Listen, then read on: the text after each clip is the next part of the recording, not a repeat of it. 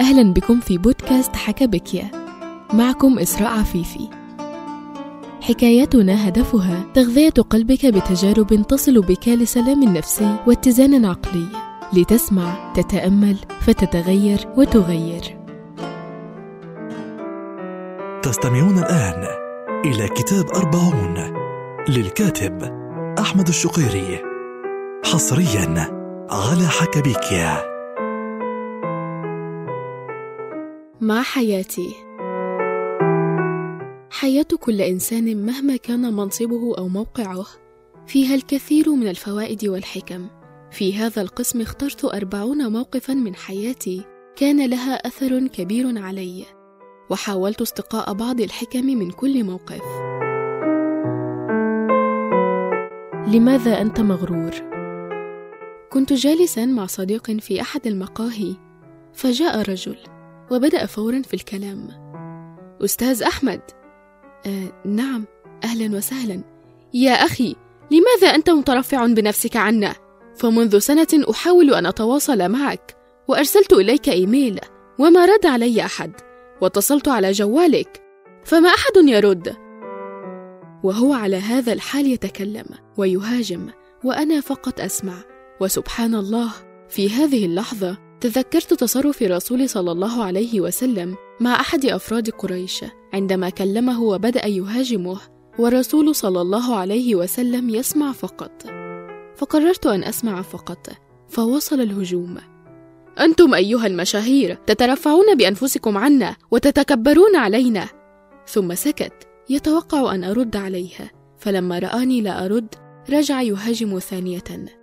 أنا من القبيلة الفلانية ولو جئت إلي لاستقبلتك أيما استقبال وأكرمتك. وسكت يتوقع ردا فلما لم أرد واصل. لابد أن تعرف أن جمهورك هو الذي شهرك وليست الشهرة من نفسك. وسكت يتوقع ردا فلما لم أرد واصل. فمن تواضع لله رفعه. وسكت يتوقع ردا فلما لم أرد واصل. وفجأة بعد دقيقتين تقريبا من الهجوم المتواصل واستماعي له دون أي مقاطعة أو تدخل.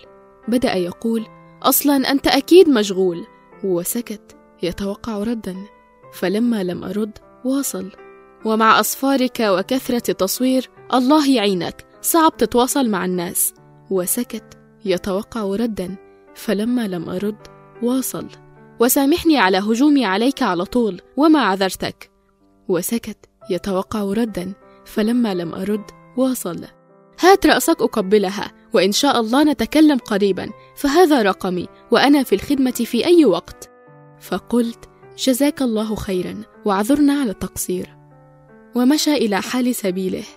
لن أنسى هذا الموقف أبدا ولن أنسى كيف تحول من مهاجم غاضب إلى مدافع هادئ في دقيقة ومن دون كلمة مني أو رد فعل.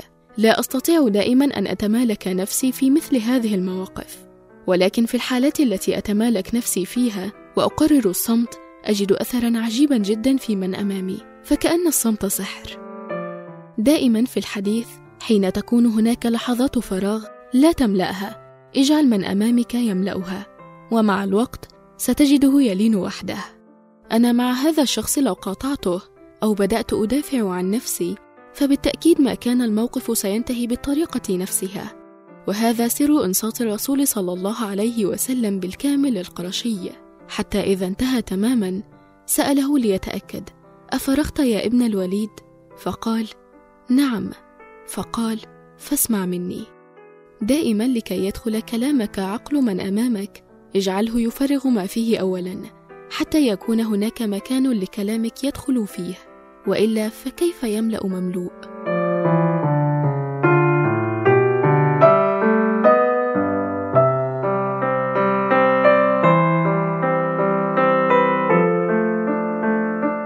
يستاهل.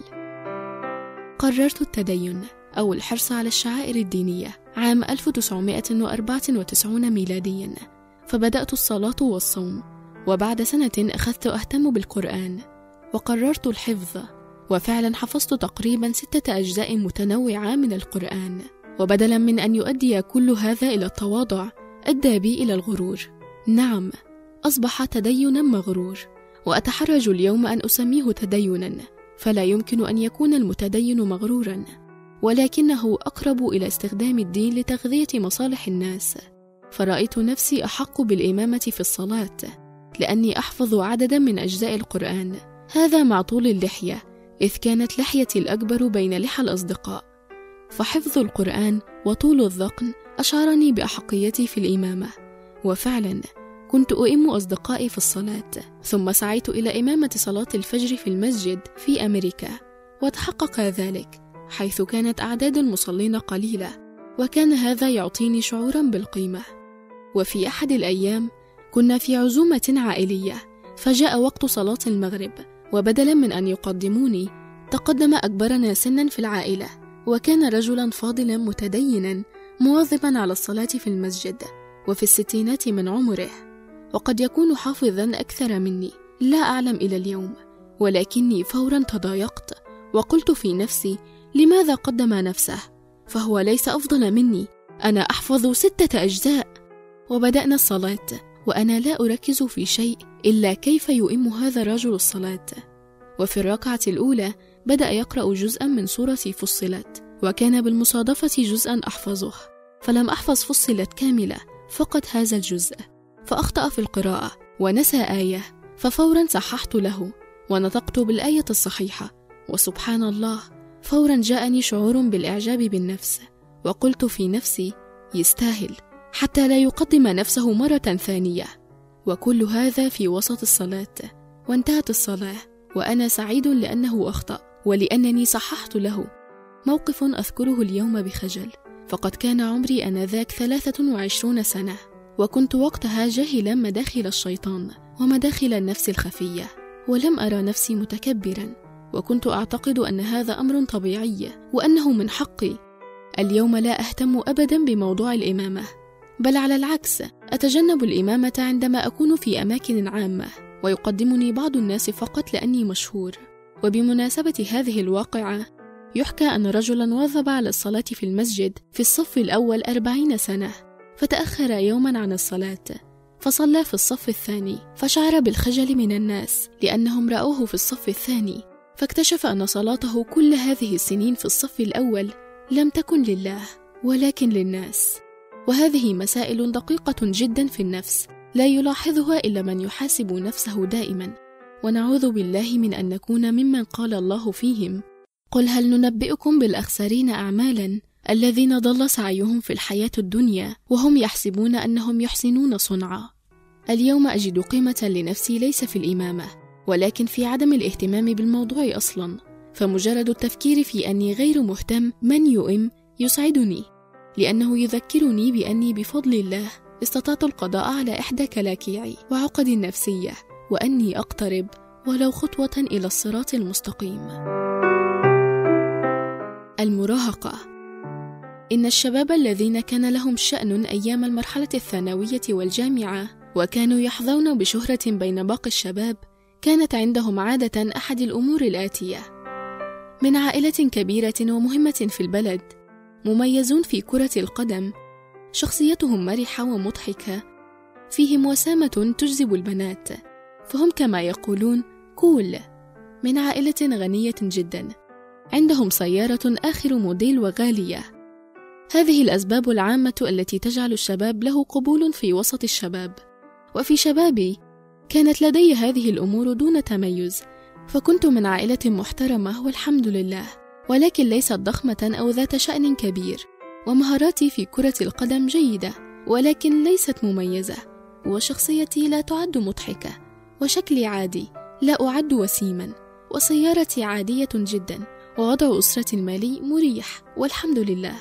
ولكن دون غنى لافت للنظر. ومن ثم فلم أكن في شبابي مهما أو مشهورا. وطبعا وقتها الشاب المطلع الذي عنده فكر وقراءات كثيرة كان منبوذا والشباب يسخرون منه ويسمونه فيلسوف. ولم أكن من هؤلاء أيضا لأني ما بدأت القراءة في هذه المرحلة. المهم كنت أحس نفسي ضائعا وكنت أحاول أن أثبت نفسي في أي مجال من أجل إرضاء الشلة. ومن هنا بدأت عادة التدخين في سن صغيرة وكنت أول واحد يدخن في الشلة في الصف الثالث المتوسط. أظن أحد أسباب ذلك أني كنت أريد أن أكون كول. أو مختلفا أو أفعل شيئا ما فعله أحد غيري لأظهر نوعا من أنواع الرجولة المزيفة طبعا. الآن أتأمل في هذه المرحلة من عمري. فأرى كيف أننا كنا فعلا مغيبين تماما عن واقع الحياة ومنشغلين باللهو واللعب والتفاخر دون أي بعد فكري أو ديني. وسبحان الله اليوم أستغرب جدا أن أرى هذا التفاعل المجتمعي نفسه في ناس في الأربعينيات والخمسينيات وما زالوا يتفخرون بالمال والمناصب والسيارات. يمكن أن أفهم هذا في سن المراهقة ولدى الشباب الذي ما زال في بداية حياته في هذه الدنيا. ولكن بعد خمسين سنة ما زال بعض الناس في الغفلة نفسها فهذا أستغربه. ولكن فعلا لا يملأ جوف ابن آدم إلا التراب. فالإنسان بطبيعته لا يشبع فدائما هل من مزيد؟ فيعيش في حلقة مفرغة لا تنتهي كالذي يدور حول نفسه.